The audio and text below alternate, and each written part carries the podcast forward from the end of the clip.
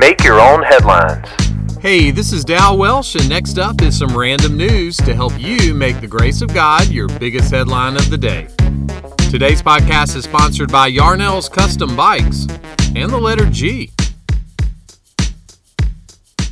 So, have you ever been obsessed with something? How about checking the mail? A recent article describes how a little girl is obsessed with checking the mailbox. Her mom says she wants to go check it over and over again all day long. Her dad started putting letters in the box at all times of the day just so his little girl wouldn't be disappointed when she found an empty box.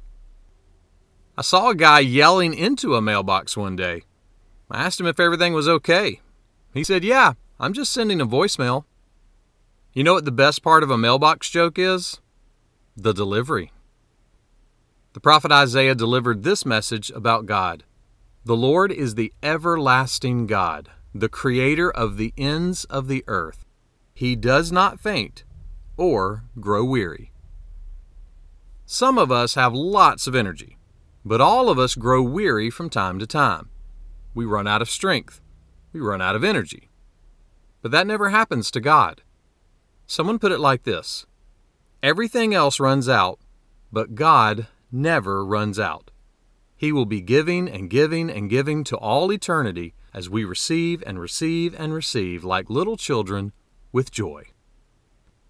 So check your mailbox, but don't be obsessed with it. In fact, if you're going to be obsessed with anything, be obsessed with God. Because when it comes to grace and mercy and love and joy, His box is never empty. He never runs out.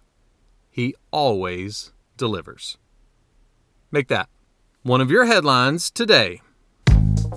Make Your Own Headlines is a little smidge of encouragement from Holland Avenue Baptist Church.